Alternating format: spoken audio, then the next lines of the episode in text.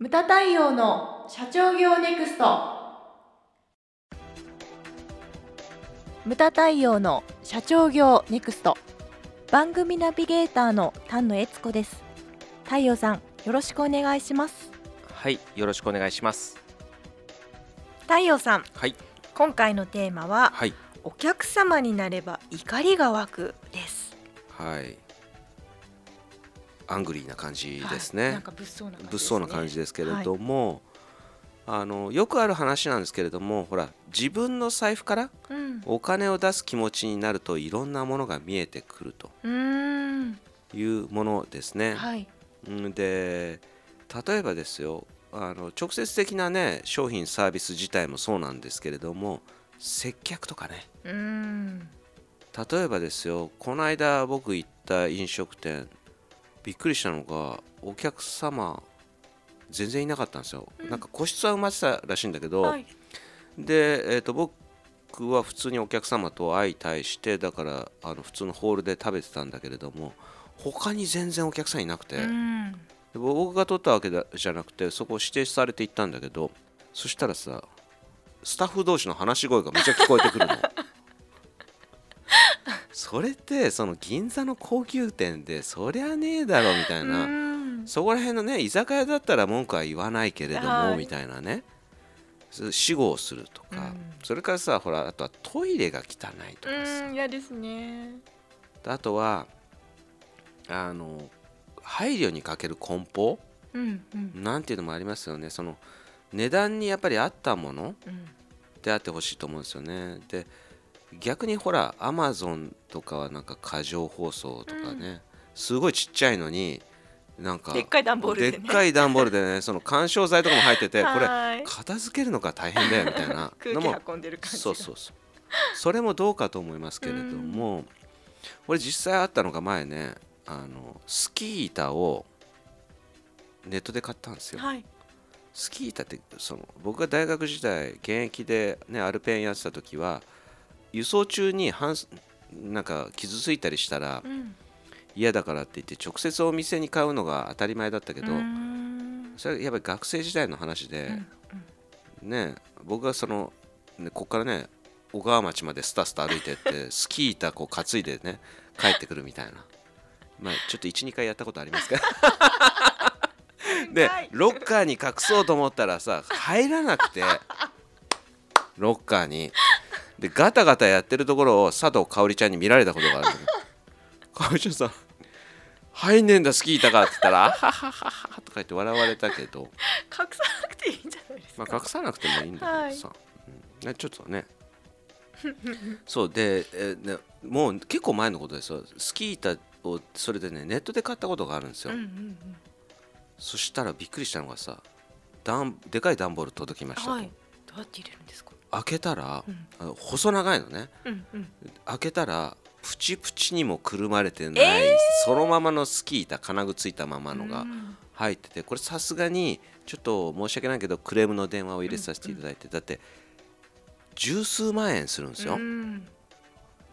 それに対してこの梱包はちょっとないんじゃないですかって。緩衝材1個入ってないですよって、怒り湧きますそう。ねで僕が言ったのはだからその出て出たその電話のその出てくれた人に対して、君がさこれ自分のお金で買ってこれが届いたらどう思う、うんうん。だまさにこれが今回のテーマなわわけですよ。うん。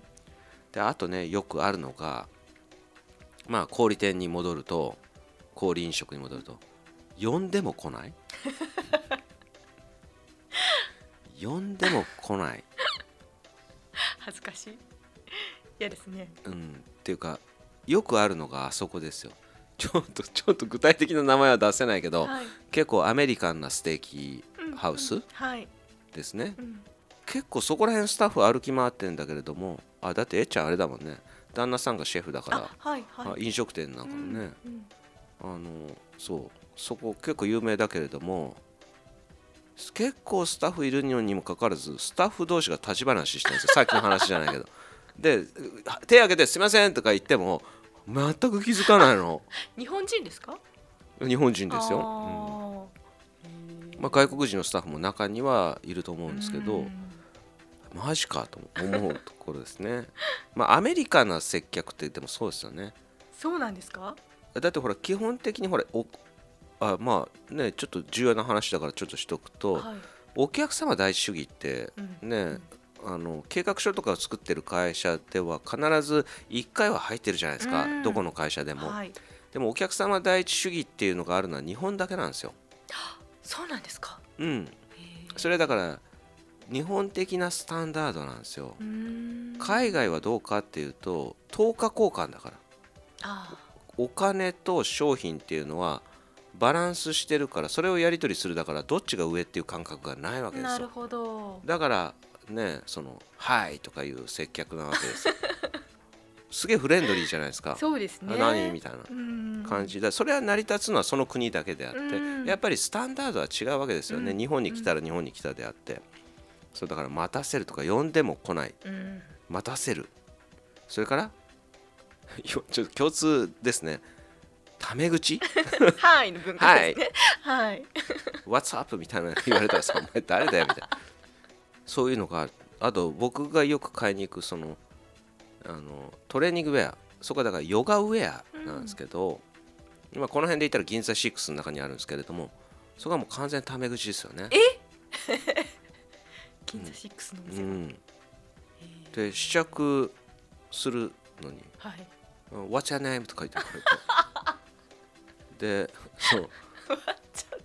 そうそれで「えた太陽です」とか言うと あのペンとかであの、はいはい。入り口に太陽みたいなの書くわけよ、うんでそうそうなんかその次からはもう太陽だよね呼び方が。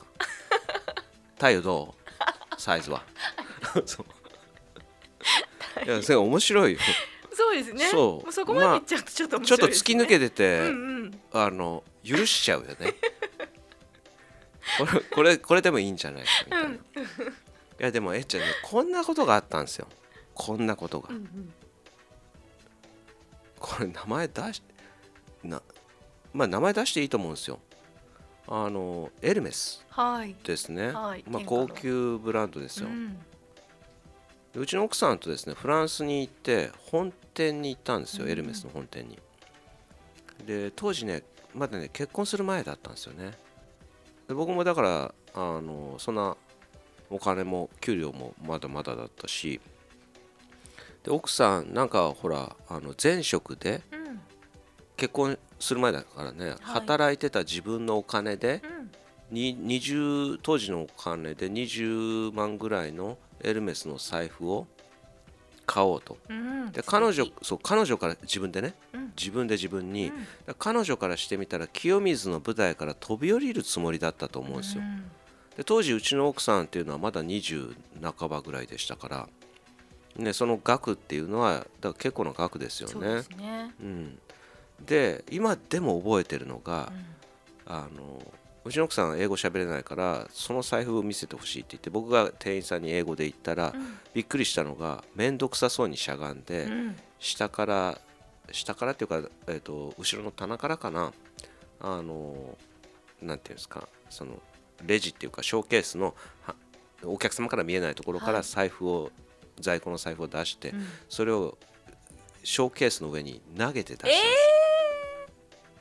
たんです、投げて出したんですよ。うんだからそれなんで覚えてるかって言ったらやっぱり頭にきたから覚えてるんですよ、うん。その記憶の裏に怒りという感情があったから覚えてるんですよね、でちょっと文句言ってやろうかと思ったけど、はい。で結局今のムタ太陽だったら多分文句を言ってると思うんですよね、うんうん。だから当時だから30前半のムタ太陽はやっぱりそのエルメス本店のうん。威圧感に負け 威圧感にちょっと負けたんですよ、はいあの時のムタ太陽は、今のたムタ太陽だったらちょっと、おちょっとちょ待てよと。多分キムタはい。同い同い年ですか。ちょ待てよって言ってると思うんですけれども、あのそうだったんですよね。その時にだからその彼女にその時の店員さんに言ってやりたいですよね。だからもうね結構な前ですから、うんあのその彼女も高齢になってると思うんですけれども自分で20万円というお金を出したら、うん。出したとするんであれば店員さんがそういう態度を取ったらどう思うのかということですよね。そうですね、うん、でその怖いのは何かって言ったら僕たちの選択としてそこでねああの文句も言わずにあいいですって言って買わずに去っていく。うんそうすると20万円の売上減。まあ大したことないのかもしれないですけれどもね。で何にも言わずに離れていってしまう人うん。というのが一番怖いわけですよね。はい、また大半がそうですよね。そうなんですよ。だってうん。文句言うのもねこれ力いるんですよね。そうなんです。だから重要なのは何かって言ったらスタッフそれから社長を含めてその自分のお客様うん。しかもですよそのヘビーユーザーと呼ばれるお客様の気持ちに立つことですね。はい。でその人たちがどういうような思いなのかというのをだから自分で考えてみると。うん。でそうするとやっぱりねなんかこれはうちも含めてそうだと思うんですけれどもそのあらがない会社ってやっぱないと思うんですよね。はい。例えばそのね合理化協会さんでもそんなことあるんですねなんてね僕はほらあったことを包み隠さず事例とかでね自分のところでも恥ずかしい話こういうのがあったんですってうん。言うけれども、はい。やっぱり言われるんですよね合理化協会さんでもそういうことあるんですねと、うん。それはありますよ、うん。だって人間がやってることですからね、はい。必ずあるんですよね。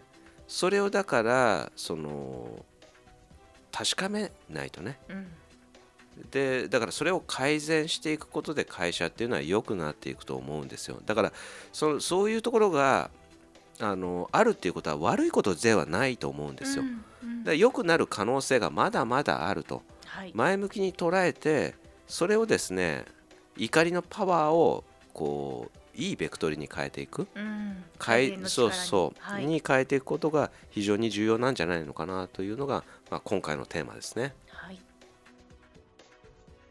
はい無駄対応の社長業ネクストは全国の中小企業の経営実務をセミナー、書籍、映像や音声教材、コンサルティングで支援する日本経営合理化協会がお送りしました。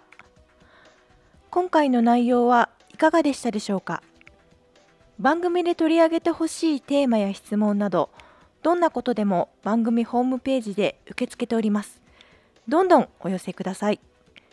また無駄太陽公式サイトでは無駄太陽の最新活動情報その他社長の一問一答など随時更新しておりますのでぜひチェックしてみてください。